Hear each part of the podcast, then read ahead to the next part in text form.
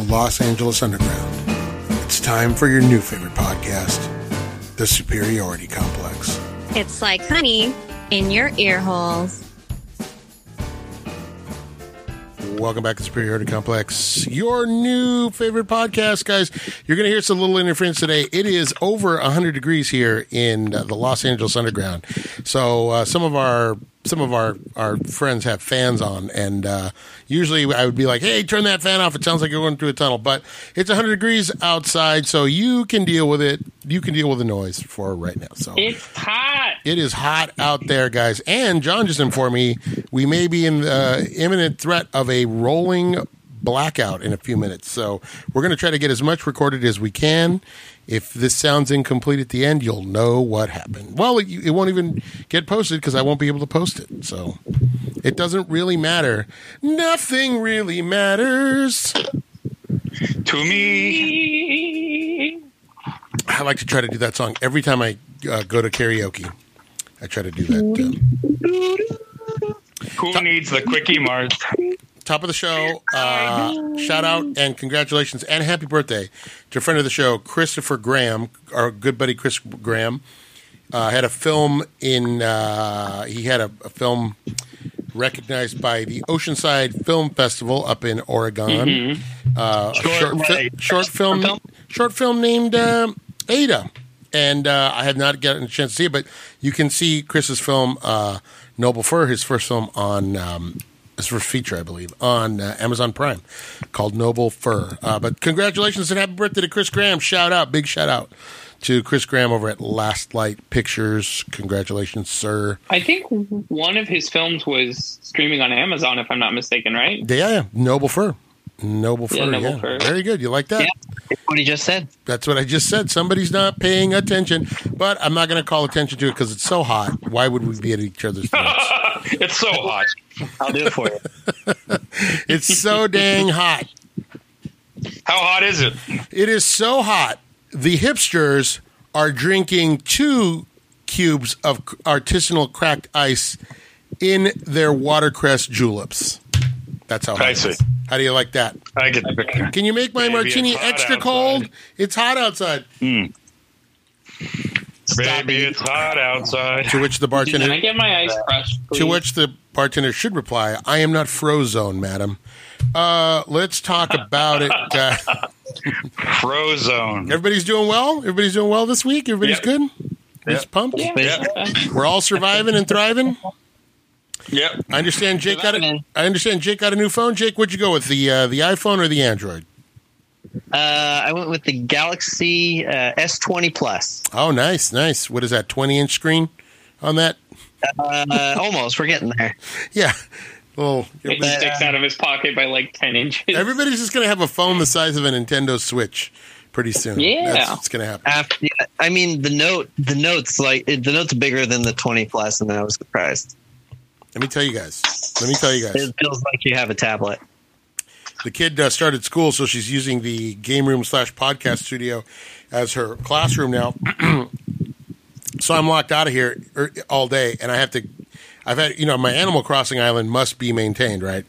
So I've been having to use the uh, the switch off of the um, you know Oh, just the handheld mode. God, Uh, boy, Oh, that is disgusting. peasant. Boy that is not good for uh, old eyes. I'll tell you that. That is it. No. Look, it looks great. No. But boy, do I need my glasses when I watch it. I can't find my little gold, my little gold, my little honey pot. I can't find my. Uh, I'm looking around, going, "Where's my money? Where's my money?" All right, don't forget, there's a bug off this Saturday, guys. Bug off. Oh my goodness. I don't know. That's the same for you. You guys all quit playing. I'm still going. Still playing. You playing. started late. Big things are happening over at uh, Seabreeze Island. I understand Jake's Island is uh, undergoing a massive renovation project. Is that true? Yeah, we're about ha- maybe about halfway through at this point. Yeah, we gutted the entire island, leveled it, and then we're slowly working on rebuilding everything. So Are it's you, looking good. all right, all right, okay. Uh, Patrick, did you see the big news? Ghost of Tsushima. Uh, there's a, a multiplayer mode coming, uh, free download coming in the fall. Uh, I did not, but I'm really excited about that news. That it's called it's called like Legends. a lot of fun. Ghost of Tsushima Legends. We can play together and we fight waves of enemies together. Dude, I'm down. I know, I'm right? so down. Yes, yes. I, I, f- I cannot wait. I finished the story mode. Did you, Excellent. did you? Did you love it? I did. I loved it. I loved it. I haven't finished yet, but I am. I'm There's still some. but surely working There's still it. some cleanup to do. There's still some cleanup to do. You finish the story, and there's still some stuff to do. It's like one of those things where you can revisit it. You know what I mean? Yeah. So, but uh, Just- yeah, I'm taking my time. it's wonderful. Yeah, I took my time. It was fantastic. I, I give that. I give that. That game. That's a. That's as close to a ten as I can give. That game. Fantastic. Yeah. All right, let's let's get into it, guys. You know, we got this. Now I'm thinking about this rolling blackout. Right? John scared me. If it if if it happens, uh, I guess it has to hit like level three before they pull the plug. Well, go turn off your washing machine, everybody. Do me a favor, right now. Everybody, get up. Unplug those appliances that don't need to be on. Because the recording like Yeah, we're rec- also we're recording. It'll cut down on the uh, interference. Yep. All right, Justine, you're awfully That'd be quiet. Are you okay? I'm good. All right. Well, she always- thanks, Justine. yeah, I love when she does that. Guys, we watched two 1987 classics this week. We watched um, from Paul Verhoeven. We watched uh, Robot Cop, RoboCop, and then we I love that. It's like somebody who just just uh, never heard of it before. It's called Robot Cop. Robot Cop. Yep, it's called uh, Ro- Robotic Constable on Patrol. And then uh, we have a Joe Dante, uh, uh, some underrated gem of somehow forgotten from the '80s, uh, Inner Space. So um, we always let Justine pick, but today we're going to let John. We're going to let Big John call today. We're going to call it Big John Special. Uh, John, what would you like to do today, my friend? Which which movie would you like to start with? Uh, let's do Inner Space first. All right, Inner Space, Patrick. Oh wait, we didn't do it. Hold on, hold on. Wait, before we do it. Yantan. Oh, shit. Yantan. Yantan. Yatta-da-da, Da-da-da. Digital movies. Da da da da. Digital movies. Da da da da. Digital movies. You're in the club. You, I, I miss the old verve you had with that. You had a lot of verve and I vim. I, I, I love doing it in the shop because I could just be as loud as I wanted and shock all the customers. So great. There's a lot of a lot of that. You know. Speaking of verve, yeah. did you guys happen to see that Ricardo Montalban interview I posted with David Letterman back in the '80s? Didn't I see did it. not watch it. From eighty seven, it's on the it's on the, the the Twitter feed at Soup Complex. Please watch it. You guys will be just just just charmed as ever uh, and with uh, Ricardo Montalban. John, you I think you may have remembered it. It's the one where Dave gets him to say uh, Corinthian leather. And, Yeah, I remember that. Yeah, yeah. And boy, what a guy! What a just a charming, just a classy gentleman, just the, the epitome of class, and a great storyteller. Great, uh, had some great stories about working on Fantasy Island and and working on like the Colbys and stuff like that. And uh, it was really, really great, uh, really great interview. So check it out. And you know, it's one of those things, uh, John. We always talk about. You can tell when Dave kind of admired somebody because he, he would Right. he would just kind of let him he would just kind of let him have the floor, you know, and just kind of interject Right. here and there. Yeah, yeah. You could. It was very rare, but you could always tell because he wasn't. He wasn't interrupting or being a smartass. He really wanted to hear what they had to say. Yeah, yeah, yeah. He really did. Uh, you could tell he was kind of enamored. It was a, re- it's a re- really good interview, but check it out. Worth worth uh, worth seeing. But uh, yeah, uh, Right on. Check it out. Uh, anyway, guys, let's go on to the Digital Movie Club.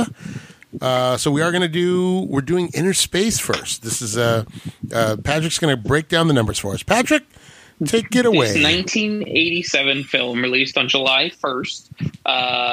Uh, got a 6.8 on IMDb, 82% on Rotten Tomatoes.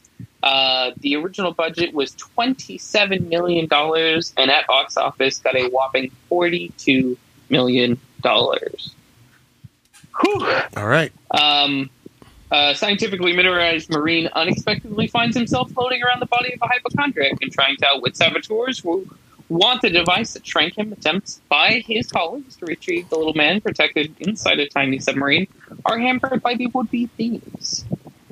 Now let me ask you guys a question. Do you see why we had to watch Fantastic Voyage first? Yep. You guys understand? It all comes full circle. it all comes full circle. Uh, it definitely does. and this was directed by the great uh, Joe Dante, who was probably most most famous film probably Gremlins.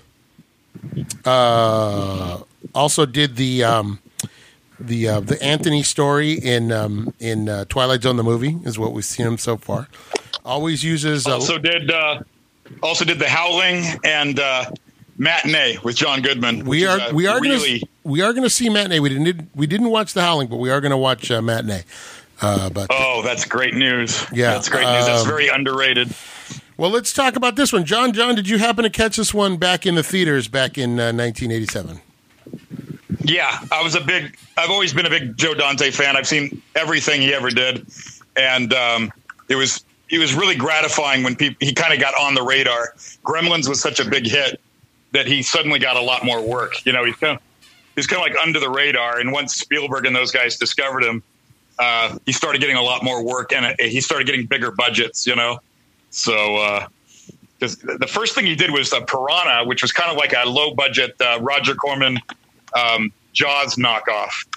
And Steven Spielberg said, out of all the Jaws ripoffs that he'd seen over the years, that was the most inventive and, and the most fun. So he remembered Joe Dante's name. And when it came to, time to do stuff like Gremlins, he said, let's give this guy a call. He was great, you know? Oh, that's fantastic. Yeah. And what did you think, uh, John? And, and does it hold up? Oh yeah, I, at the time I laughed my head off, and I think it it still works. You know, even though it would now uh, it would now be done all digital, I just think it really worked. The the effects were really inventive, and uh, the the chemistry between the three uh, leads is just really good, and uh, just a lot of fun, just a whole lot of fun. You know what? I one thing I noticed, John, was that um, you know they didn't use a lot of blue screen. They used a lot of physical effects, so the effects actually hold up. You can tell they're it's Yeah. like it, you can tell it's a miniature model of like you know an artery with like the you know the blood vessels floating through it. It wasn't like this weird blue screen. It was actually they filmed miniatures and did stuff like that. They had like a rig, The only time you really see the blue screen is when you see uh, the heart. Donovan uh, or uh, what's his face in the uh, in the ship. Oh yeah, yeah. Like because you you see him like silhouetted on the outside of the miniature, and that's really the only part. Tuck Pendleton. You mean Kevin Costner or Dennis Quaid? I love the way Dennis Quaid. I love how Jake was just so indignant. But um, yeah, the only thing like you, you get like on the bigger scenes with like the heart where you have to, s- you know, show up, you know, like this the scene of the heart, him coming up to. Obviously, it's huge. You know, it has to be animated, so it's a big blue screen. But other than that, you know, all of the You inside those shots. platelets Yeah, when he's in the bloodstream, all those platelets, they said those were like a, a thousand rubber, uh, red rubber uh, frisbees. you know, it was like they had to get real creative. Those things were like little frisbee side sized uh, balloons. You know, they just sort of blew all, and some of it was Jello. The, those fat cells were like big old Jello molds. so I love they got it. Real creative. Yeah, it looked really it looked really cool. I thought it had a really good look, and Yeah. and for an effects driven movie, the effects really didn't. Uh, you know, you, like a lot of movies we've seen in this era where they're effects driven, you're like, oh, a lot of it really looked kind of held up. Be- again, because they use actual models and things like that Yeah. instead of Yeah. just animating everything.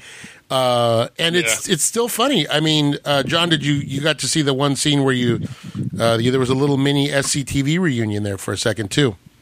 Yeah. Oh my God, I forgot Joe Joe Flaherty and uh, Andrea Martin. Yeah. Yeah, they're they're in the doctor's so office. great.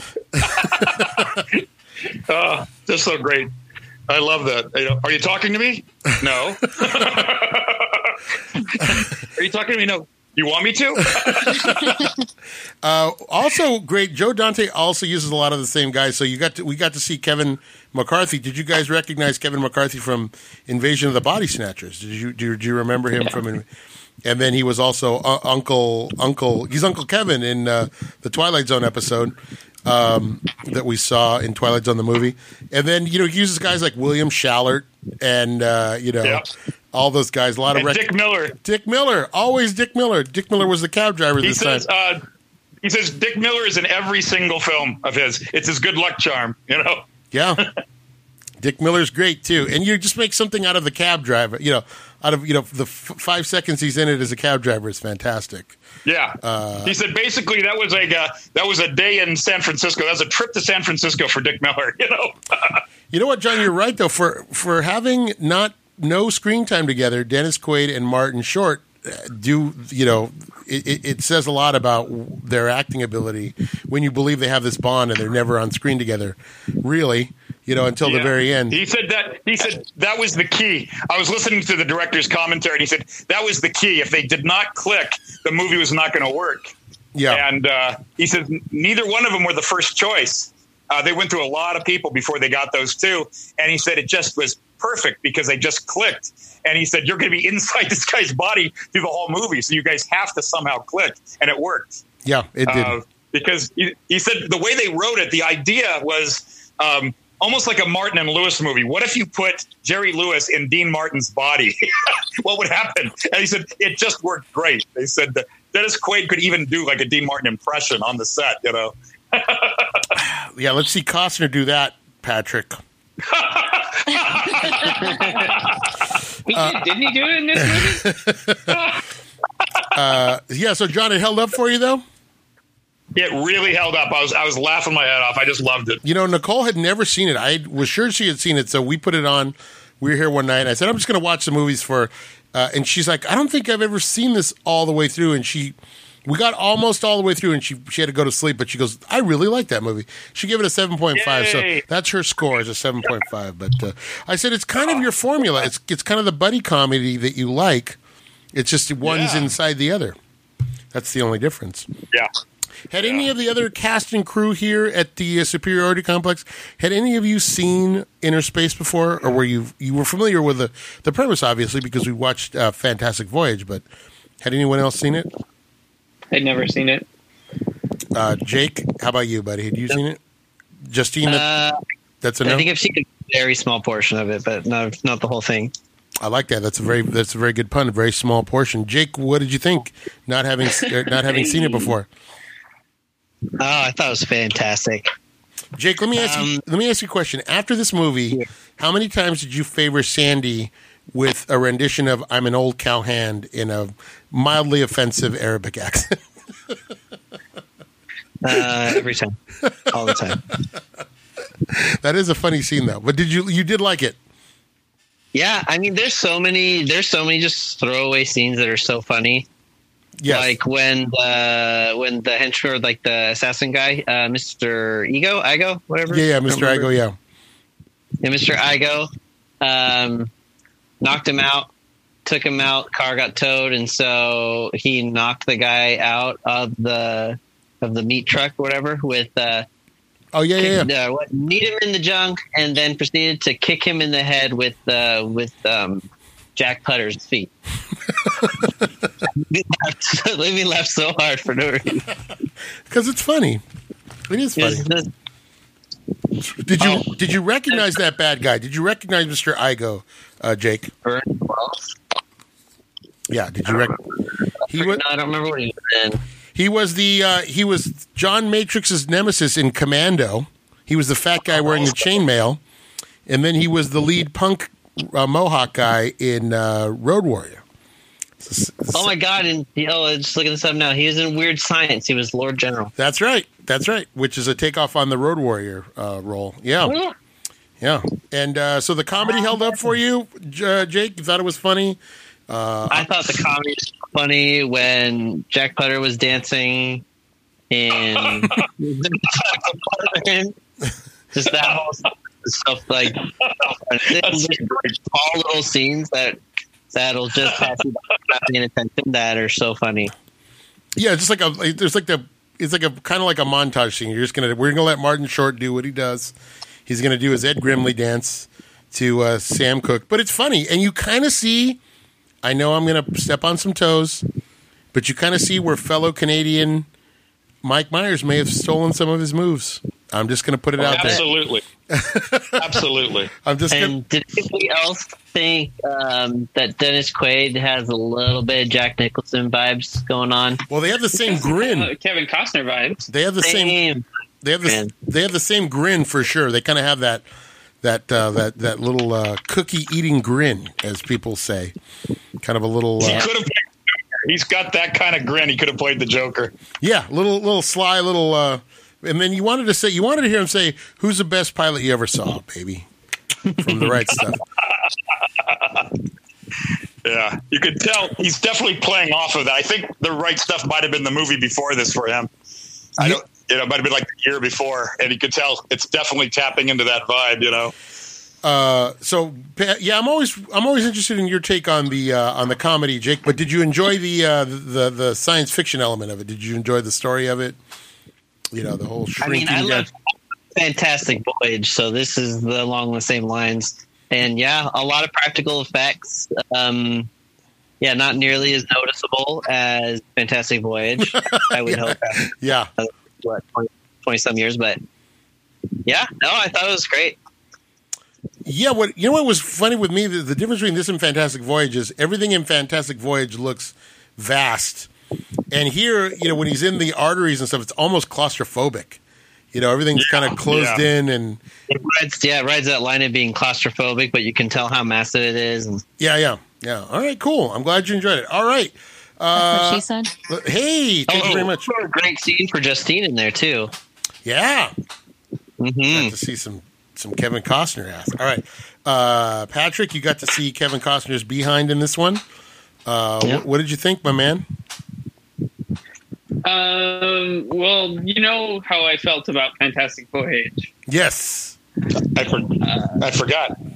I gave it a three. Uh huh. Jesus, I forgot why. Why'd you give it a three? Uh, I I just didn't enjoy that movie, but uh, this was just okay for me. Like it wasn't something that I loved. Uh, I laughed a little bit, but overall, it wasn't like super enthralled. I found it more entertaining than Fantastic Voyage, but as a whole, it really wasn't for me. Patrick Mm. off the show. Okay. Um, I don't know. Like it was just okay. Like it, it nothing through it like I really loved. what about the I lovely Meg that's- Ryan in an early role and, and doing very well? Yeah, she was okay. She can do. Yeah. Com- she's very. She's very good at comedy. Meg Ryan can really do. Yeah, comedy. she's funny, got a like- for a hand. Yeah, she's funny. I think she's good at it. Um, I, What- just, I don't know. Overall, wasn't my favorite. That's it, huh? Just just gonna leave it there, like I just gonna poop on it and then just walk away, huh? Well, I, I didn't hate it. I didn't, you know. Um, He it's just poo like poos and walks away. Well, that's I hard. just don't have. Yeah, I don't have anything like I can say that I really liked about it. It was just okay. Yeah, that's always hard. It's always harder to judge a movie that's just uh, in, in your, you know, that you feel is mediocre. It's harder to come up with Yeah. reasons to, you know, you're just like, eh, it was passable. It's easier to come up with stuff that you either hate or love. So I, I get it. Yeah, Yeah. Uh, yeah. It's just like I'm right in the middle of the road. And All right. I could, you know, if it was on TV, you know, I may watch it, but I may not. I don't know. All right, so you're not you're not a big Martin Short guy either. I think I think that might be another thing. Uh, maybe I don't know. It could be part of it. and the fact that you keep confusing Dennis Quaid and Kevin Costner and won't see that they don't look alike is really telling as well. You, you can't be bothered They're twins. to not They're Not a- twins. First of all, they don't look anything alike. like nothing. They look nothing alike. Uh, yeah, I, I have the same thing. I used to get uh, Mila Kunis confused with somebody else in that era that was popular that wasn't her, and I can't ever remember. Yeah. I can't ever remember who it is, but I always used to say, "Oh, it's Mila Kunis and so and so." But yeah, I get it. All right, let's go to Justine. Justine, let's talk Yeah. about it. Loved it. Let's talk Um, taco. I've talked about this movie with you before. Yes. trying to remember an old, old movie that I watched when I was little. You, you told me about the phone booth scene. Yeah, yeah. in the car, Yeah. in the car scene. You I remember those specifically. I just never realized it was this movie. uh huh. So I was pleasantly surprised. Mhm. Um, watching it though, it was just kind of connecting dots in my mind, or like, just like pieces in my head. Mm-hmm. Um, it connected everything and told a story now. All right, Um, I like it. I like where this is going. uh, Maybe Martin Short just he annoyed me when he did that whole freezer car thing because I'm like, let go, let go of the door. You're gonna make it on that car. It really bothered that really bothered me, probably the most. I also didn't like that um, he kissed Meg Ryan, you know, with his eyes with um, the other guy's eyes closed. That kind of bothered me. But that's her woman. Like you're only getting that kiss because she thinks you're him. And uh, anyways, Just It was kind of creepy. like Just- that bugged me. I'm like, really? You're gonna like jump on this man's woman? I don't know. The whole thing made me mad with that. Mhm. Um, and otherwise, I mean, I thought parts were funny. I Uh-huh. didn't think the whole thing. I mean, it's kind of aged. I feel like I probably more enjoyed it just because it was something I realized I've seen already, Mm-hmm. and I was just surprised and really happy to see it again. Uh, Um, Go ahead. as I'm an sorry. adult, But uh, other than that, it was like, oh, it was more just like a revisiting of something where you're like, oh my god, I remember Yeah. this, and it all came together for you. it all came together, and I was like, "Oh my god, it's the car part!" And it still kind of freaked me out watching it because it freaked me out as a kid. Cause I'm like, "Oh my god, there's miniature people that can get shrunk and they can go after you and kill you." And That is weird. That's very disturbing. When, Yeah. You know, when they're putting their hands over their eyes when he's driving, and the thing is, yeah, and I know the they, phone- they use some like, weird little miniature hands that freaked me out. So watching like that part of the movie towards the end, I was like, "Yeah, this is what terrified me." So, good job. yeah, Okay. good job. It still How do you looks feel pretty good. Um, it still looks pretty good. There are just parts that I'm like, I don't get why. Like, why wouldn't he let go of that door and just fall into the car? Because it's You're more. already there. Wow, It's, it's, that scene really bugged you. 'cause I, it's, yeah, I was like, let go, let go. He's I think it went on. Think- it it yeah. just went on for too long. I was like, Yeah. come on. Um, she's really taking Joe Dante to task, John. yeah. but I enjoyed watching it. I, but I also think I enjoyed it just because it was something I remembered. Okay, It that, that's fair. sentimental, sentimental favorite. That that's fair. Uh, yeah, it was a weird feeling. There's yeah. a movie that in my head that I saw when I was a little kid. There's two movies I saw, and I, thanks to the internet and my brother, uh, I was able to figure one out. One was when it was a movie about when, and it scared me as a kid. People would people would turn to, people got cut and turned to salt is what I remembered. There was like a, people that just turned into like a salt pile, and I could I, I saw the movie as a kid, and uh, years later my brother goes, "Yeah, do you remember that movie where?" Uh, the they, there was a solar flare and then everybody turned to salt. I was like, "What the hell?" I go, I thought I dreamed that because no one ever heard of that movie. and I swear I had asked him about it before, and he never. He's like, "No, that's not a movie." And then all of a sudden, years later, so th- I'm not kidding. This was like two or three years ago. He we brought it up, and I was like, "What was the name of that movie?" And I googled it. I finally he remembered it enough of it that I googled it, and I found it What on was it? YouTube. It's a movie called "Where Has Everybody Gone." and it's a Peter Graves like a NBC movie of the week TV movie from like '74. And uh, Peter Graves and his family are in a cave when there's solar flares go off. And uh, first, it makes the animals go crazy, and then they happen again. And I think that's when everybody turns to salt. Is what Wow. happens. Yeah, yeah, yeah, yeah. It's called "Where Is Everybody Going." Yeah. The other movie, I, This was definitely this was one of the movies that I still remembered as a kid, and I could never figure it out. But um, yeah, I saw clips on YouTube, but I still never saw the full movie. So this was the first time seeing it, or at least I thought. But when I watched it, I'm like, oh, I have seen this whole movie. I just never really remembered it. And but I have one other movie in my head that I still don't know the answer to it, and I don't think I'll ever get it gi- yet. give it to us. Give let's let's do it. Describe it. I honestly have no idea. Like I know there's a space.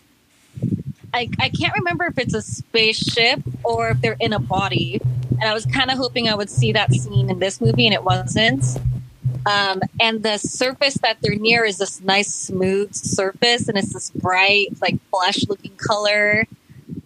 I just remember the ship traveling a lot in weird locations that I have never seen before and that's still Hmm. stuck in my head and i don't know anything else in it like i don't know the actors in it i know the Hmm. spaceship and i still know what those scenes look like We're I gonna do- know. we're Are there, gonna- we're are there gonna do- aliens? I don't know i'm I still try and search for it but i can never find it it's still one of those movies that in my life i hope i figure it out. Gi- my give us an movie is fine. age. Give us an age that you saw it. When did you see it? i would say it's around the same time as this movie because i confused those two movies So Space. it's uh, a Was it a- ship, and they're on a they're on a flesh colored surface. Yeah, you see it flying though. I don't see them actually. No, they do walk around in it. It's this bright background, and they're crawling through. I just It wasn't Explorers, was Hmm. it? what is it? Explorers?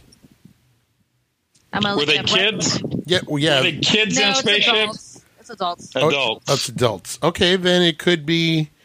Uh, was it uh, 2001: A Space Odyssey? Let me see. I'm looking your. I don't think she was watching that as a little kid. I don't know. I watched anything. Nothing was rated. Check out. Okay. Check out 2001: A Space Odyssey, and check 2010, the year we made contact. Check those two movies. It's not Explorers. We're so gonna- you don't remember if there's like aliens walking around or anything like that? No, I just remember the scenes being really bright and smooth. Hmm. Hmm. Bright I and honestly smooth. cannot. That image still stays in my head, and I cannot. That's figure out crazy. And they're- for. Justine, And- I'll tell you. And they're walking.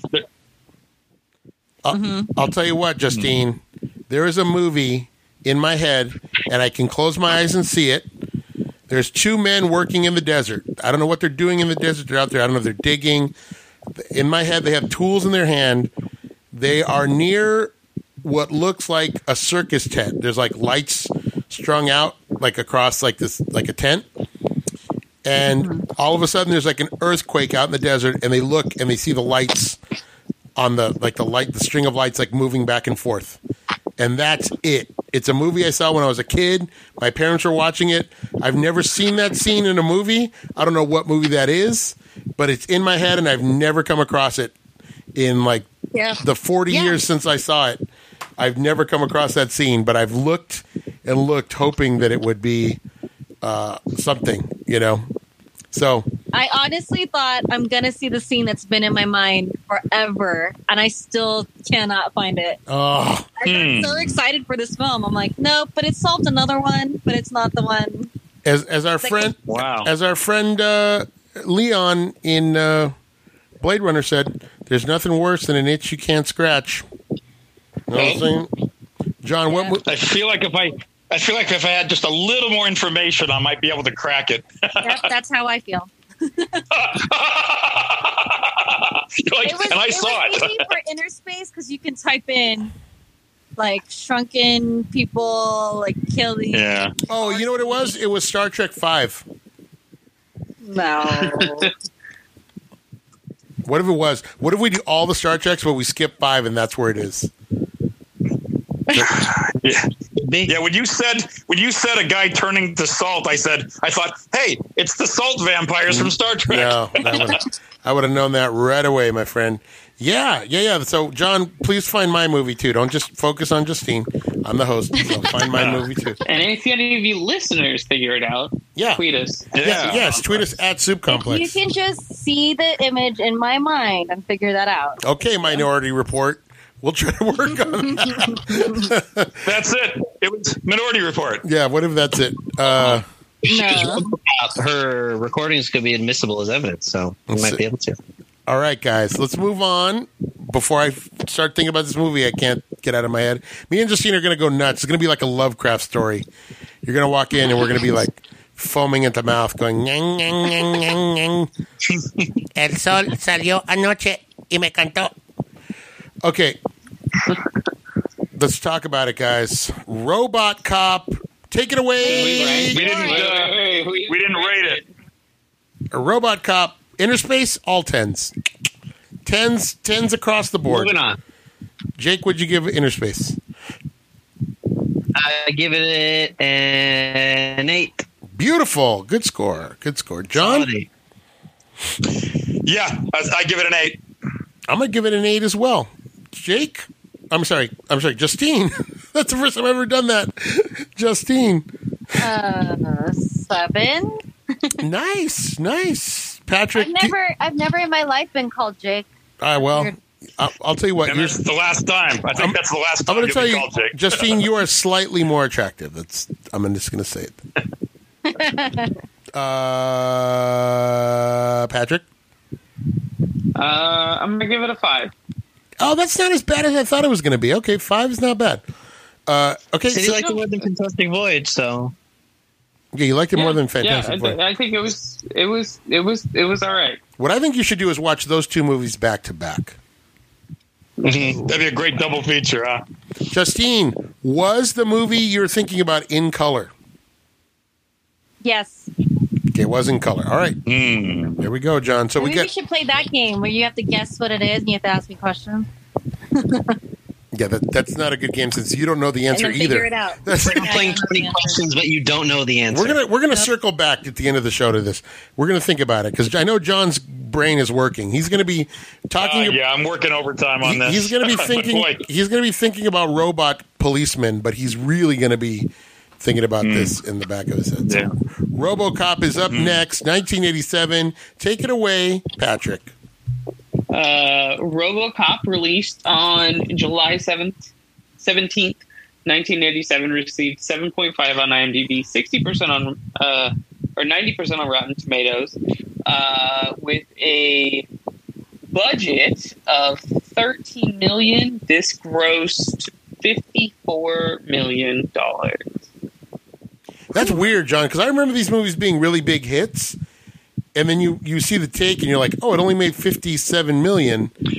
But in those days, that was a big take. You know what I mean? It was only later that it, movies, if they didn't hit hundred million, that they were considered a failure. That for '87, that was a big box office. Yeah, I think was Batman the first one to go over 100. What was it? It was I can't remember. It might have been Jurassic Park, but I know that for a while there, nobody could crack hundred million, and then after that, Patrick's typing I, it I in right that now. Lion King. I think Lion King was the first, I think, animated one from Disney to hit 100 million.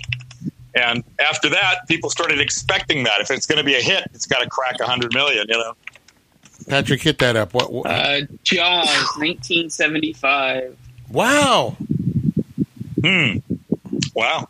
But Well, Jaws played all summer long, yeah, and that's yeah, that's and you know that's why it got everyone's attention. They said, "Oh my god!" but I think that might have been with like that was that initial box office or was that with re re releases? Because back in those days there was no Uh, video, so they re released. Domestic the, theatr- uh, theatrical rentals. All right, type Google uh, first to hit uh, 100 million in its initial run. T- Google that. First movie to hit 100 million in its initial run. Let's go, computer. Come on. Computer. Computer Hello, computer. uh, does not give me You, you know what, Mario? doesn't give me a list. Uh, you know what, Mario? Jaws was um, the thing about Jaws was that was the most prints they ever put out on the same opening weekend. They had this No, idea. Actually, yeah, it was Jaws.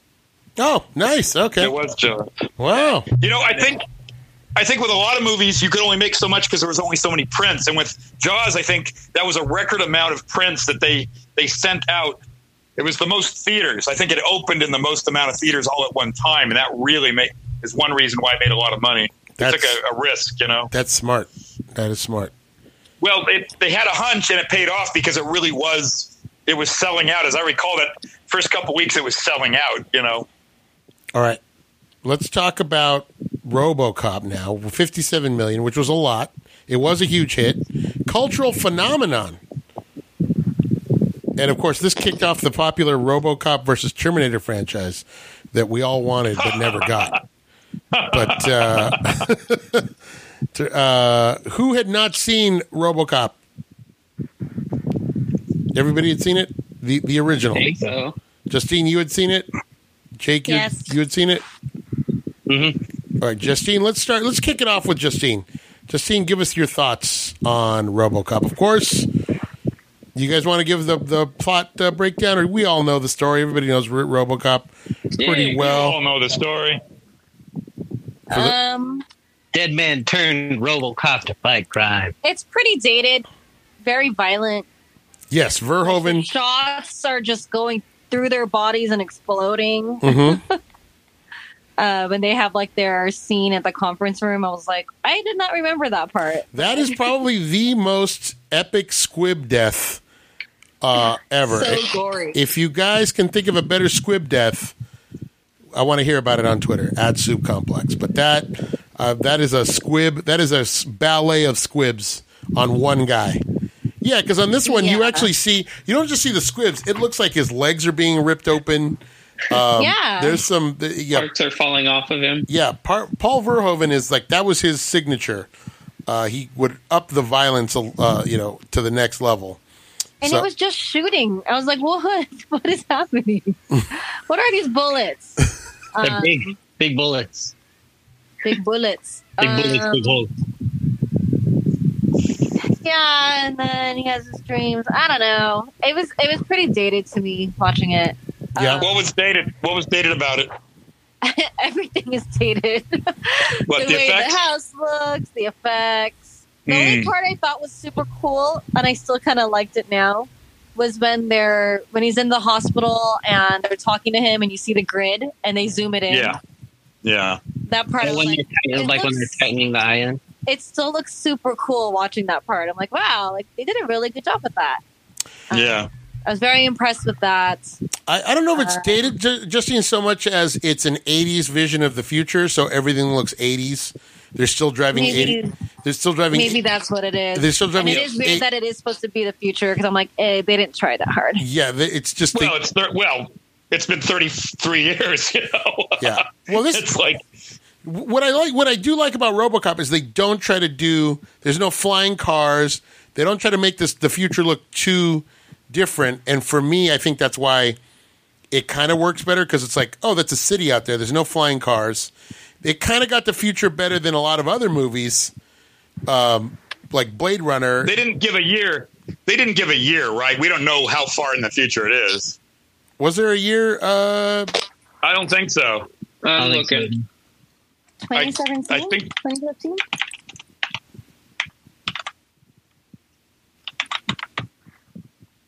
It's Maybe. supposed to be like the. It's like the near future. I don't think they ever give you a year. When they do like the house tour, I'm like, that's kind of what people are doing now. They're doing on Yeah. virtual tours. yep. Right. They didn't mention COVID though, so that gets we're going to dock them for that. Yeah. Yeah, Yeah, when you see some future ones with the masks, it's like, whoa, they really did predict that. Uh, yeah. Justine, um, Did you think the effects of RoboCop were good though? I, like I think that that holds up. Like the makeup they did on him, and when he's, especially when he takes off the mask. oh yeah, he looked. Yeah, that looked pretty good. Um, his leg thing was kind of funny to me, but still cool when he did the little. What is it when you get the pistol and you spin it on your finger? Oh yeah, yeah, yeah. His leg. I love that. when it went into his leg, I was like, all right, that's kind of cool. Um, but the when the when that big robot was going down the stairs and it just looks like a big claymation thing between the two of them, Oh yeah, yeah, yeah, yeah, yeah. Ed two hundred nine. I didn't like. Yeah, that part I was like, uh, it's not. That's not realistic to me at all. So, It moved like a robot. hmm It's all stop motion. I guess the Ed stuff was all stop motion. It moves Yeah. like it moves like a robot. a robot. A robot. it does have the robots. man. A robot. Who was that? Was that that was Phil Tippett? I guess what Rob Bottin. Rob Bottin did the uh, the makeup, and I guess uh, Phil Tippett did all the stop motion stuff for Ed. I and I don't buy. I, I don't buy it with her calling him Murphy and like just moving on from that. I feel like there should have been more. I don't know. There's this. It was just kind of. That's it. Like you're not going to make more of a big deal out of it. You're not going to try to keep helping him. I don't know. she did help him. She did, but I just. I don't know. I expected more out of it. They were only partners on one on one thing. Like what happened? Oh my god! I- I The last I time. think when he uh, when she like reaches out and he says, "I need to be alone now," and she, I think that would have been the moment she would have tried to make more of a connection. And he just all, "I want to be alone now," you know. Uh, let me ask you guys this b- b- before we go on to the psychological uh, ramifications of the being a robot cop. Uh, as, aside from John, did anyone recognize Nancy Allen, and where did we see her last? Mhm. I recognize her, but I can't.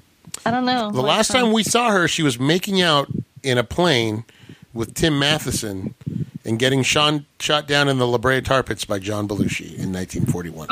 That was the last time we saw her. She was the she was the girl who got turned on by airplanes in uh, 1941. Uh, 1941. Yeah.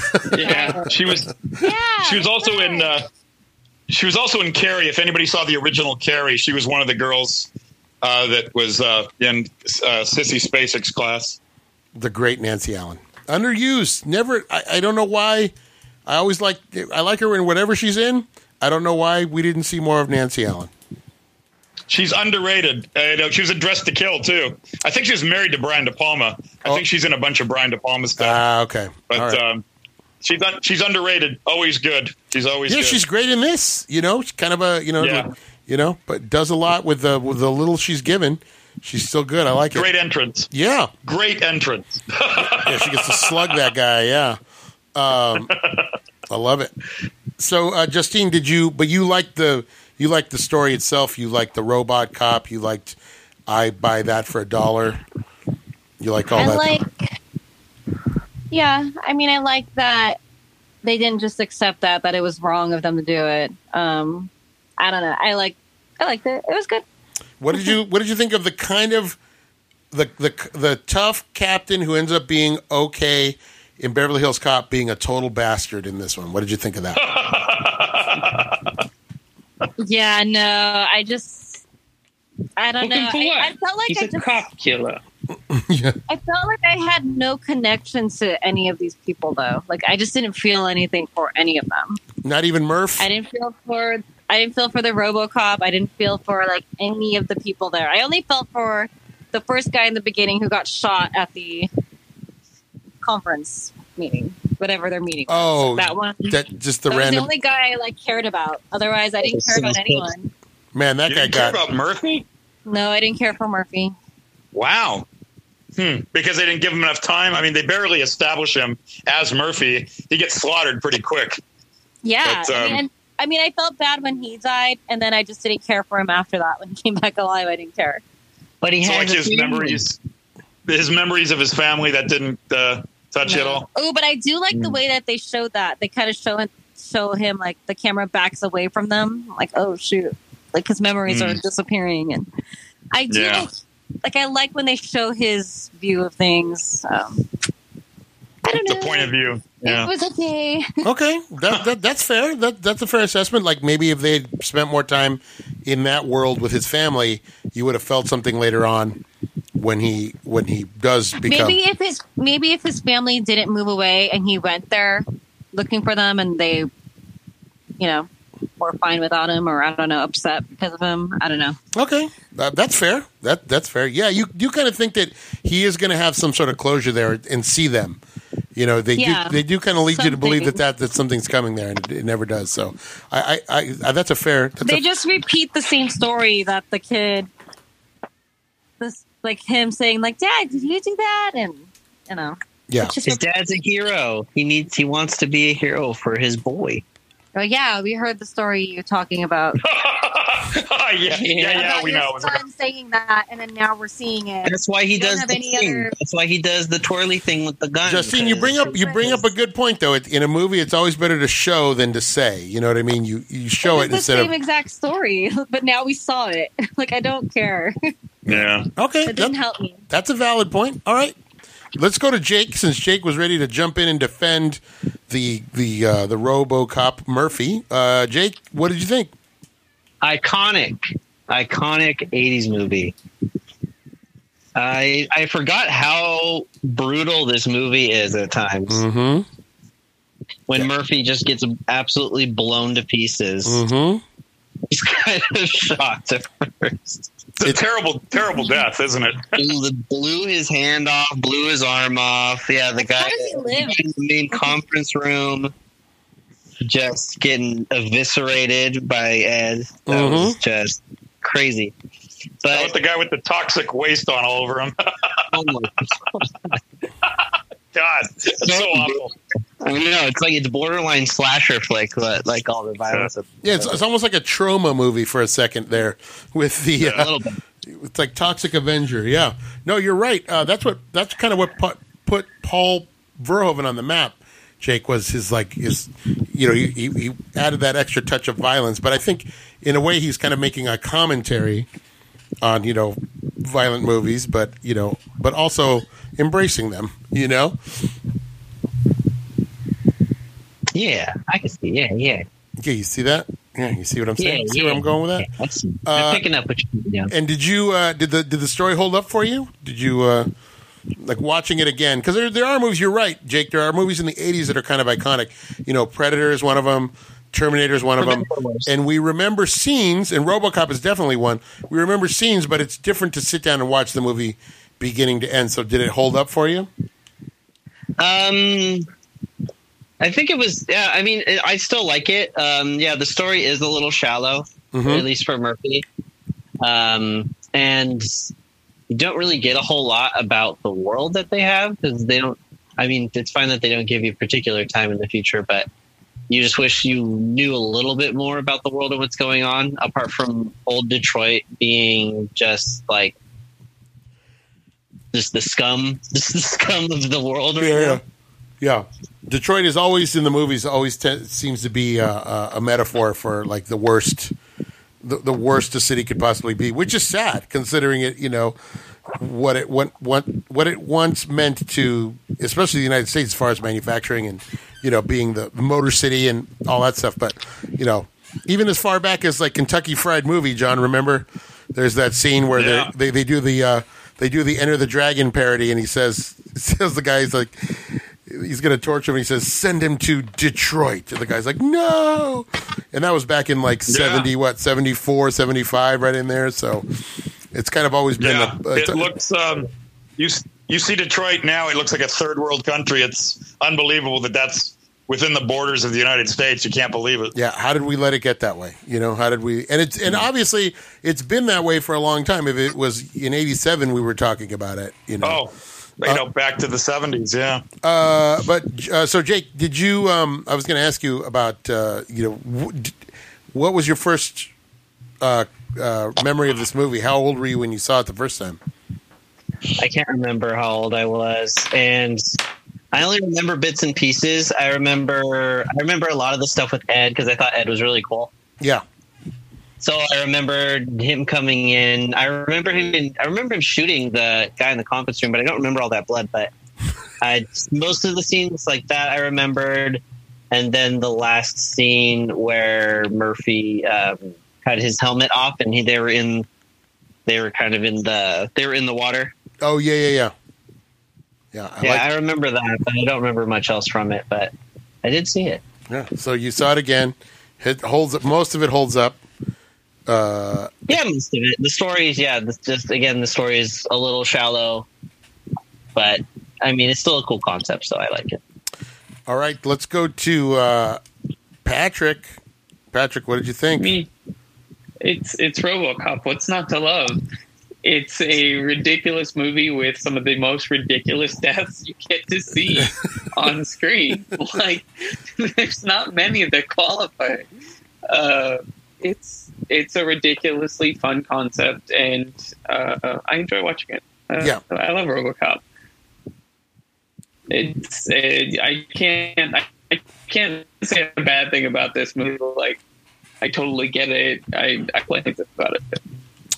It- Yeah, no, and it, what's not love? For me, it's fun, and um, I, you know, this is this is a movie I don't revisit often, and every time I do revisit Yeah. it, I'm always surprised at how well it holds up. And again, I think it's because I agree. there's a minimal of uh, you know like there's minimal use of blue screen or you know any kind of animation aside from ed 209 but to me i like stop motion I like that. yeah But- see Yeah. that goes back to harryhausen for me so that herky jerky movement it's just like oh yeah a, mo- a robot would move that way you know and so uh, I, you know, I like my robots to move herky jerky because then when they don't, it's that uncanny valley thing, and you, you get weirded out by it. You know what I mean? So um, yeah. so Yeah. I kind of like that that they use those effects, and it's like, yeah, I want a big robot to move around like that, and then open up with like obviously like dual fifty caliber machine guns on a guy standing six feet away. Yeah. Uh, yeah, that scene in the conference room is pretty sobering. You realize, oh, we're in for it. This is going to be uh, this is going to be some this is going to be some yeah, violence. this is how they start the movie. yeah, this is going to be guy some, got obliterated. and it doesn't stop you shooting. realize the you, realize the boardroom is just as brutal as the streets. You know, it's just like dog eat dog. Exactly, exactly, John. Um, so yeah, well, I'm glad, Patrick. Did you were you did you see this movie pretty young, or was it did it come to yeah, you? Yeah, I think I probably saw it maybe like ten or eleven. Yeah, perfect age. Perfect Yeah. age for that kind of thing. Perfect age to see someone's hand get blown. Of course, because it's just scary enough when you're that when you're that age. 'cause Yeah. You yeah, still, it, it's slightly terrifying. you kind of know it's pretend, but at the same time, you're like, mm, I don't know. They might have shot that guy's hand off. Um, they may have shot him apart. they might have shot him apart. But I, you know, uh, yeah, I, it, it, this movie held up for me. Uh, John, did Yeah. you see this in its initial run? Yeah, for sure. Yeah. Yeah, and it was definitely more. It was more brutal than I think anything I'd seen up till then. Uh, for that kind of movie, for kind of like a comic book sci-fi movie, Yeah. uh, it seemed it seemed much more brutal than anything I'd seen uh, previously. And uh, you, but obviously you enjoyed it. Otherwise, oh yeah, I thought you know it's right on the money. I mean, um, there is a point to be made that maybe there's not enough setup time to see what you know. They kind of uh, just give you a little peek that this guy is probably basically decent. You know, out of all these cops, he's probably a good guy. And they just give you just a hint of what you know his life might have been like before he gets shot up. yeah. But um, I thought it was enough. It was enough, and there was a sadness, you know, when he starts dreaming and kind of putting it together who he might have been Yeah. before Yeah. he was killed. You know, that that when he says, "I uh, I can feel them, but I can't remember them." You know, that's there's a sadness to some of these. There's a couple scenes in in you know within all the crazy action and brutality. There are a couple scenes that are really poignant, and uh, I always thought this this and two other movies from this era kind of tapped briefly into that uh, that sadness that the best Universal monster movies had, and the other two were uh, The Fly with uh, Jeff Goldblum God, and also um, uh, Darkman with Liam Neeson. They both have moments of uh, a sadness where it's not just horror. It's not all horror. You uh, you see like a peek into you know uh, you know how how sad it is for the person that's Yeah. that's being transformed. Yeah. In all Unfortunately, those movies, the hero is being transformed into something terrible. You know. unfortunately, The we're not is awful. we're, we're not going to get to see the fly. Uh, We we won't get to that. But uh, yeah, you're right, John. That's a great example of that. Um, and uh, Do John, you I'm- remember? Do you remember Dark Man? yes, of course, Sam Raimi. Uh, yeah, so it's the same vibe, that same sort of vibe. That scene where he's just sitting there and he's he just remembers just enough of his family, and he's got the mask off. So now you're seeing that face. You're seeing just what he went through to be grafted onto that uh, that robot body, and uh, that just gives it a, another dimension. So it's not all just you know jokey violence and, and stuff like that. Yeah, I'm It gives always- it, I'm always- it a little more a little more depth. in, in- you know, like like Justine brought up a good point. There isn't enough time to get to know him, but then I'm always surprised that they do stop to give him a couple of moments where, you know, it's not like you said, John. It, it is a comic book movie, but it gives there's more to me. Even though they don't give you the setup, there's a lot of depth that here that that's surprising for this type of movie. Yeah. where he's not just it's a just it's sort of like it's just sort of like in the periphery because most of it is pretty fast and brutal and you know a lot of really um, a lot of just craziness. It's you know when you think about these dystopian uh, sci-fi movies this one is just way over the top. And uh, it's true when you think about all the deaths by gunfire. It's just insane. Mhm. but um, it's there's there's moments where you realize that a lot of this is parody. All the all the tv news stuff. Oh yeah. times that they break in with the news, and you just go, God, this is a parody, but that is pretty close to the tone that the day, the nightly news strikes when Sure. reporting this stuff. sure It's on to the next commercial, and you know, buy this cereal. You know, it's just it. It's kind of close to the mark when you think about it. And this would have been about the time that Reagan was talking up the Star Wars uh, satellites. and And, you get that one scene where the Star Wars it accidentally incinerates like what eleven hundred people or something. It like blasts. including two ex presidents. Uh, Well, John, what I was going to make the, the point I was going to make is look at look at the argument it's making about things like privatizing the police, which now we have private prisons, and we have uh, Yeah. things like that. So in a lot of ways, um, it, it it's it saw a lot of what was coming down the down the pike, you know, uh, and and was like the police are like really it's all military stuff Like, they're talking about that right now how when the cops roll a lot of it's like it's military grade uh, weaponry you know and Yeah. Yeah yeah it's that's it's yeah it really kind of uh, in a way it kind of predicted the way things were going to go Yeah, it's weird. It's uh, they really did a. It's weird that uh, some of these movies you're not thinking it's going to have that that kind of substance, and yet it does. And I think Paul Verhoeven does, Yeah. has done that a couple of times. Um, so he's he's, Yeah. kind, he's kind of a hard director to pin down because he's his work is varies wildly sometimes. But uh, I think he's definitely a guy who has something to say. And whether we agree or we want to hear it is a different story. But I think sometimes you know he's definitely a director who, who has a has a message he wants to get across. Yeah. How do you uh, how do you compare this? I've never seen, believe it or not, I've never seen Starship Troopers. So how do you compare this to Starship Troopers? Well, we're gonna see. We're gonna watch Starship Troopers, uh, John. You're gonna see it for Good. this podcast. Um, you know, I'll Good, tell you what. You'll, where there's a parallel is with the news.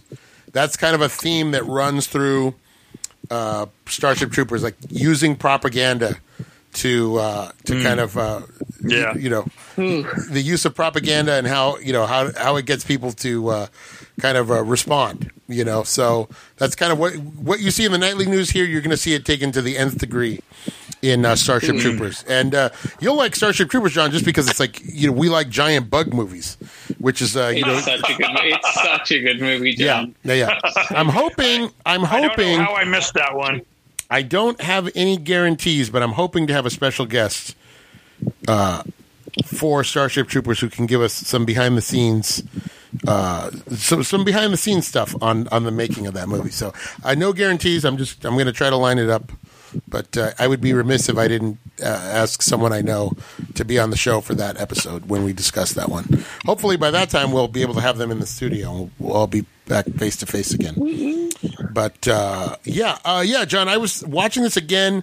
I w- again, I was surprised at the the poignancy of some of the movie, and I'm also surprised at how good the effects are. His suit is great.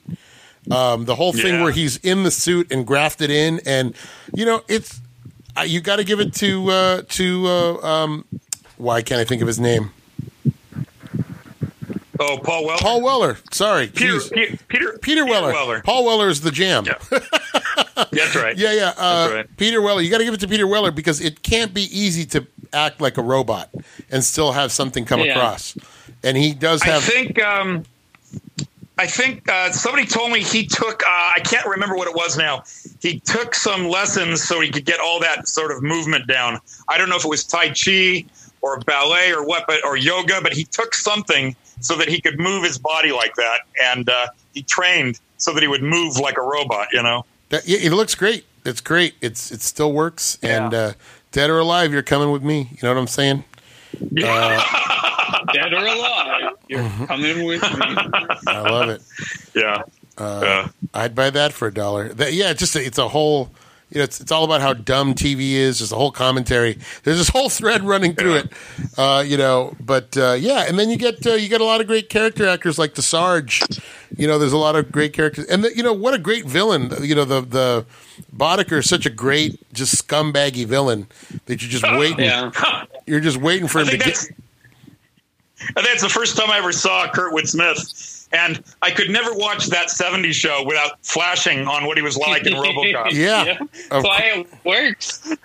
of course. Yeah, Yeah, he's such a he's such a rotten dad, and you're always thinking, "Wow, this is this is Clarence from RoboCop." Yeah. I love it. He, he looks the same, just slightly bigger. He just looks slightly like Yeah. more muscular in this one, but boy, he's Yeah. so good. Yeah. He's so good as that villain. Uh, just you, you, you Yeah. really, you really want him to get taken down. Um, yeah, but uh, yeah, I yeah I dig this one. And again, you know, I wish there would have been just more interplay. I think I'm with Justine. I would have liked to see more of a relationship, not necessarily a romantic relationship, but just more of a relationship with him and, and Nancy Allen because she's such a you know she seemed like such an interesting character.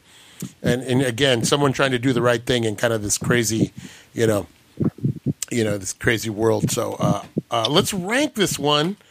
Uh, let's start with Justine. Justine, what do you give RoboCop? Seven. Seven. Okay, um, that's respectable. Patrick, Uh, eight and a half. eight point five. Jake, I will give this seven and a half. seven point five. John. I give it a nine. This is very high up for me. Oh, good, good. Yeah, I give it an eight. I'll give it an eight. It's right up there, even with InnerSpace, which is why I felt it was interesting that they were a uh, that they were together. They were together. They're both solid eights in my book. So uh, yeah, um, you know, they get that. Now I got that RoboCop score in my head. Do do do do do do do do do. Yeah. Love it. Uh, yeah. Well, w- one day we'll see RoboCop versus Terminator. I don't know why it never happened. Uh, who wins? Uh, Ju- Justine, who wins between RoboCop and Terminator? Terminator. You think so? Yeah, Why is that? he's more driven. Or is it Yul Brynner from Westworld? Oh, throw- he's the ringer. He's the ringer. He's gonna For be at the bar making jokes. He, Yul Brynner for he sure. wants some milk from his mama. What is it, John? What is it? He says kind of he says kind of sloppy with your drink. I think he wants his mama. Uh, Patrick? and he never like stopped. He just kept going. Yeah, he was the original Terminator. You light him on. He's the original what Terminator. Terminator's like that too. Terminator's like, I'm gonna keep going. He's way more driven Yeah. than RoboCop. You think so? Yeah. Are you are you implying? I smash the Terminator in a press to kill him. Are you implying that RoboCop is? Are you implying that RoboCop is somehow lazy? Is that what a, the tone? I'm picturing I'm Justine saying, telling like, RoboCop. Terminator, all of a sudden, you just have his eye left and it lights up. He's still going. yeah. Yeah. She just called him a bitch. Yeah, I mean RoboCop does have to eat baby food. That is true. I, I mean, we'll I mean, RoboCop can't even. Hey, you just take away his little banana, his banana mush, and he's done. Right. Patrick, what do you say? Can't shoot a cop unless they're guilty, so that's his fault. oh, that is a great scene when he's like, "You fi- you're fired." He's like, "Thank you." Brrr. Yeah. I love that he shoots. I shoots. love yeah because he, See, he needs It- permission, I- and Terminator doesn't. yeah, Terminator's more of a Terminator's much more of a. It's easier to get forgiveness than it is to get permission, kind of Yeah. guy. Yeah, I get it. But I love that he filled Ronny Cox full of bullets, and Ronny Cox still screamed on the way down out of the building, like he was. yeah. Uh, yeah. Uh, J- Oh, his arms are huge. His arms Patrick- are so long. Did you notice that? Oh yeah, yeah. It did look. Uh, it did look uh, out of uh, out of uh, proportion. Uh, Patrick, what did you what did you say? Terminator or RoboCop? Uh, unfortunately, Terminator. Um, he he's an unrelenting, unstoppable machine, and I definitely think RoboCop got knocked down pretty hard. You guys are aware that Terminator was killed by humans, right? And every time it comes out, Yes. it's a human being that kills. All right, uh, Patrick. Yes, yes. You know what it is? Or Jake? Um, it's What do you say, Jake? Oh, it's gotta be. It's gotta be Terminator. Uh, John.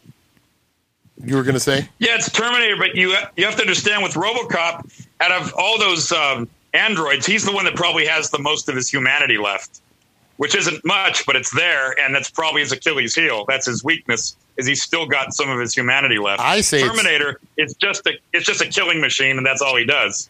I'll say his humanity is his advantage, John, and he'll be able to outsmart that AI. So I'm gonna Ah, go. I'm gonna. go. I'm gonna. I'm gonna go RoboCop. I'm gonna say. RoboCop wins that one. I'm gonna hmm. go Predator.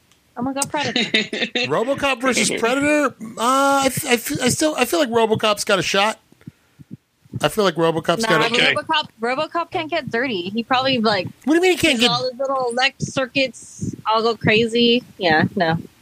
What do you mean All can't? right. What do you mean Who can't get win, dirty? RoboCop. Or, who would win? RoboCop or King Kong? RoboCop. RoboCop. Clearly, RoboCop. All Have you seen that? Who would guy? win? Boom, boom. Who would win? Frankenstein or the Wolfman?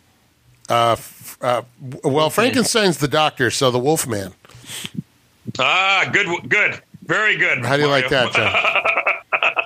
I like that. I'll tell you who wins: the Invisible Man, because he's the craziest. He gives no That's right. f's. I, I, I heard a rumor. Everyone's afraid of him. I was going to say I heard That's a rumor, right. Justine, and you just said it. Even the moon's afraid of him. I don't know if that's true. Who would win? The Moon or the Invisible Man?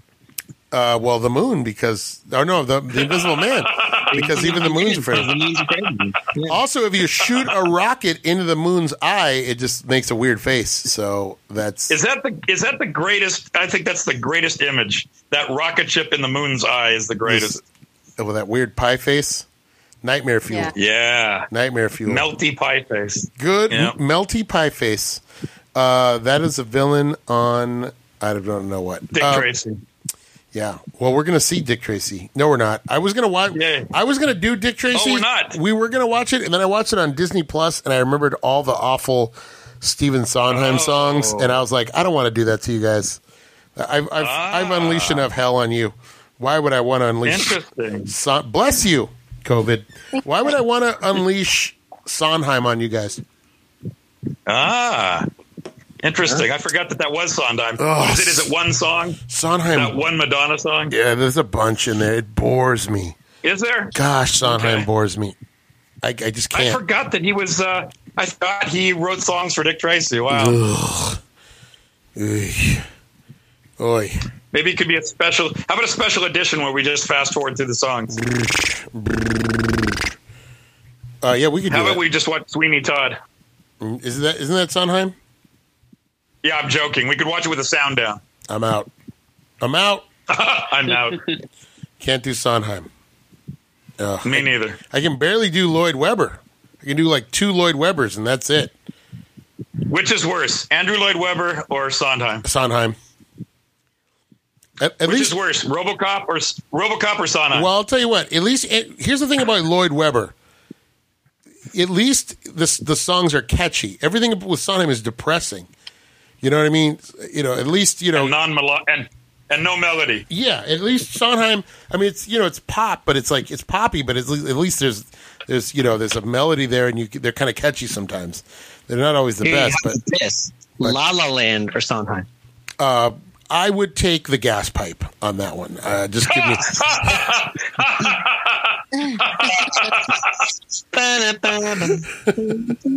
How the gas pipe. Holy yeah. I'll tell you the one The advantage. gas pipe. I'll tell you the Jesus. I'll tell you the one advantage La La Land has over Sondheim is that opening number is catchy. If the rest of the movie was like that, that would have been great. But uh, that opening number for La La Land that where they're on the freeway, that's an It actually really hooks you in. that's a really great song, and then you're hoping the rest of the movie is going to be like that, and it's not. And then you're just it just just like, keeps going. Yeah. It just keeps on going the whole way through. Just keeps yeah, going. the songs I know what it is. I don't remember what the songs are called anymore. Like, Yeah. It's just I don't even know. I know that La La Land offends Mario's jazz sensibilities. Well, it's just that guy that the guy who wrote. He also did Whiplash, and uh, you know he's he's like Ah. it's, jazz is always like a thing with a thing with him. But like I want I want jazz, not like Hmm. Real music- jazz. Yeah, I don't want musical style jazz. I want jazz jazz. You know, real jazz. I want the real Yeah, stuff. I want yeah. the real. I want the real. You want the good stuff. yeah. hmm I don't want RoboCop ripoff. I want I Robo. see. I want, I want RoboCop. You know what I mean? Mm-hmm. So yeah, uh, I would give the son of the La La Land has a slight edge because that opening number is is really good. So you're saying you prefer La La Land over Sondheim?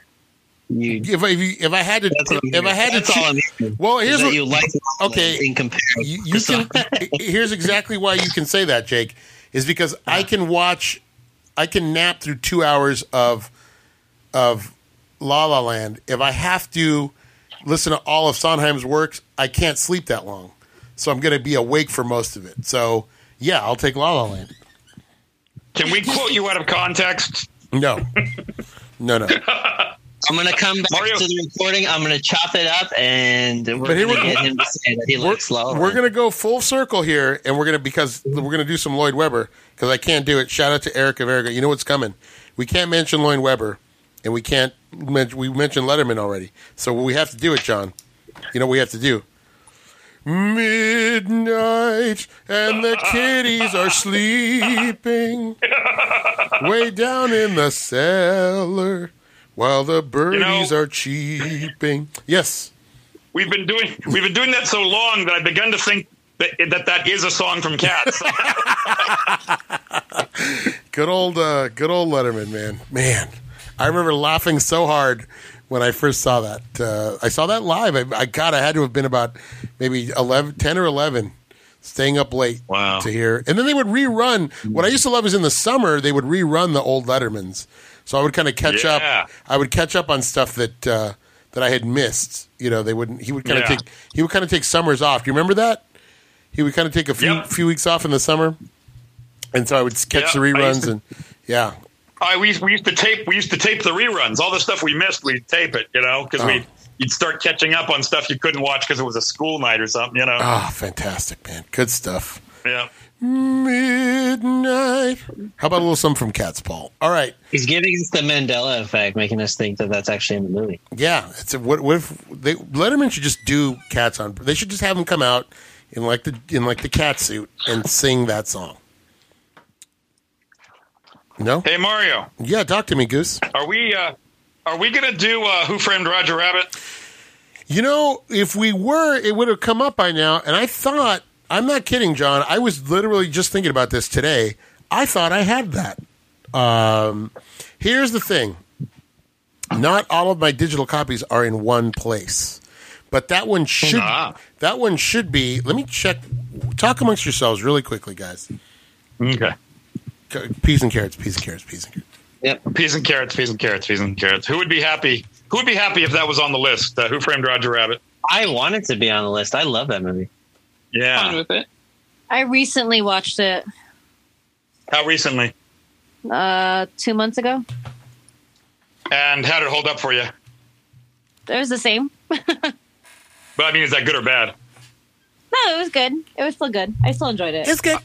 I found, It's I watched it like two nights ago. I found a copy for five bucks, uh, and so I popped it in, and it held up hundred percent.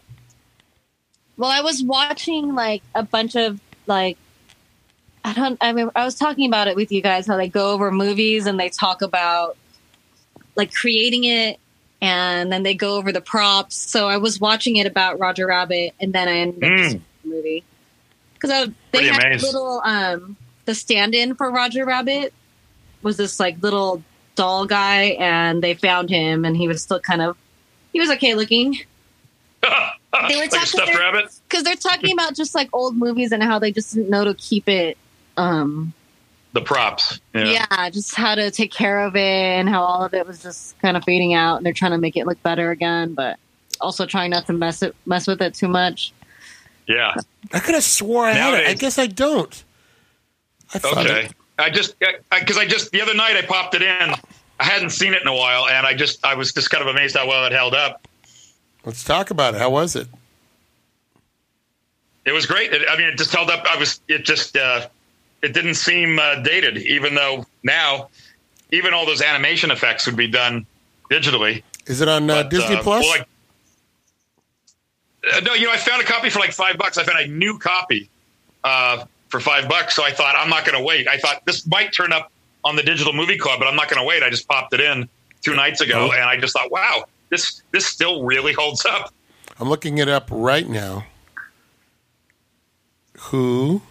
And that opening bit is the greatest. You know, the th- the way it opens with the with the cartoon. Yeah, that's that so. in the kitchen. That's so great. Uh, you yeah. know. Uh, it is on Disney Plus. I know there's some copies. There are some copies that have the other three Roger Rabbit cartoons. My this copy doesn't. Does but every- somewhere I've got a copy where they give you the other three. There's like Roller Coaster Rabbit and Tummy Trouble. Does everybody have uh, uh, uh, disney uh, plus Disney Plus? Yes. yes Uh, let's throw it on there. We'll we'll do it towards the end. We'll do it after when we get out of 88. When we're leaving 88, we'll do it. We'll throw it in there. Oh, um, speaking of Disney Plus, October seventh, uh, Mandalorian season two. Nice, nice, nice. Put nice. it, put it, put it on your calendars. Love it, love it. I wonder, is this all episodes? This must be stuff that they shot before the virus, huh? Sure. I'm assuming. Yeah. Sure. There's I'm- no way to shoot it now. Well, they they probably shot it this ye earlier, la- late last year, because I think it. Yeah. I think it was in production for season two while season one was happening. They had already, yeah, Yeah. they had already done it because they knew they were gonna. It wasn't It- like they had to wait for it to be renewed. They were just gonna do it Right. because you know. Yeah. Uh, It's Star Disney. Wars.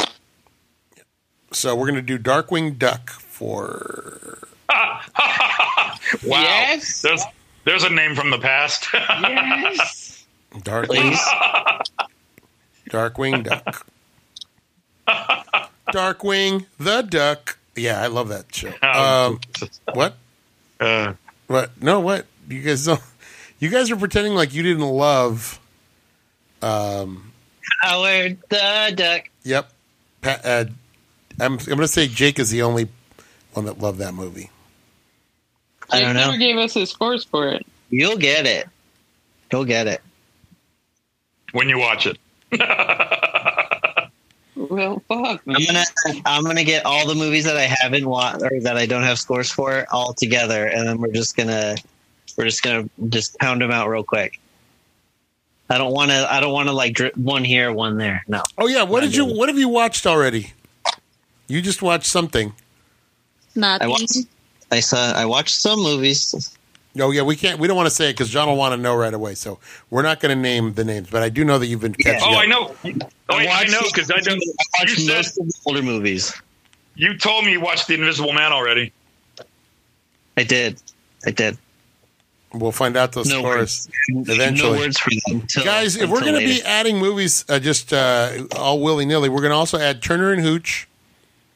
We're going to add Sister Act, and we're going to add Honey, I Shrunk the Kids. Okay. Also, I like it. also The Great Mouse Detective. Can we also can we watch Sister Act two? No, we are not watching Sister Act. And we're gonna watch Leprechaun two or Leprechaun three in the hood. Oh, for uh, uh, for for yeah, we should do a Sister crossover. Act. We should do we should watch Leprechaun and do a crossover with HVH. That'd be great. When did, that would be a lot of Leprechaun, when did Leprechaun come out? Well, first one. Uh, Leprechaun, the original was like late. I want to say eighty. Look it up. Oh, 93. Was it 93, really? Oh, I'm thinking of Trolls. I'm thinking of Trolls. I'm sorry. thinking of Trolls. All right. I watched that at a sleepover at my friend's house when we were little. Bunch Leprechaun? of little girls watching the Leprechaun. Was it scary? Yeah. I don't know. Every time we slept over at people's houses, we watched a scary movie. Yeah, it was a scary movie. that, that's what you do. yep. Yeah, I saw Leprechaun. I saw what is that movie? Children of the Corn or Corn and Children. I don't know. Yeah. We watched that. All I remember about Leprechaun is like, don't wish for big boobs or a butt or big lips because they just explode. Wow. Okay, so let, I want to give you guys the schedule for the next couple of weeks. Uh, so we've got summer school and Stand and Deliver uh, next week. Let's uh, let's let's do some. I'm going to do some arranging here. Ugh, What? What's wrong? nothing. Just to edit through her whole list. Go ahead. Go Uh, after Go that, ahead. the week after, we're going to have a World War II weekend work week, and we're going to do Empire of the Sun and Biloxi Blues. Do you have those together? that's already there. Okay. What's for this? What's for next week again? I forget. uh, Stand and Deliver, and a great Carl Reiner, underrated Carl Reiner movie called Summer School. Summer school. Summer School with the great. You want me to read you what's coming up next? yeah, I'll tell you if I agree or not. Okay, you have Empire of the Sun, Biloxi Blues. Then you have Bull Durham Bull Durham, and Coming to America. correct. A Fish Called Wanda, hmm Midnight Run, That's going to be a great weekend. A great week. They I Live, Keep thinking. Keep saying Police week. Story 2. Got it. Got it. Perfect. Changing anything? No, it's not changed. Perfect. Okay. Now we, we yeah, we we're we're we're chugging along, and then we've got I think uh, the one thing, uh, the one thing that you hadn't given us was Empire of the Sun. I think. Nope, that's in there. Is there? Yeah. So what are you pairing it with? You're pairing Empire of the Sun with what now? Biloxi, Blues. Blues. Okay. Get excited. So will that be the the uh, the week after this next week? Yes, sir. Okay. Empire of the Sun and Biloxi Blues after this next week. Okay. Get excited. All right, guys, this has been a great show for John, for Patrick, for Jake, for Justine. We will say this transition ends now. Fight the power.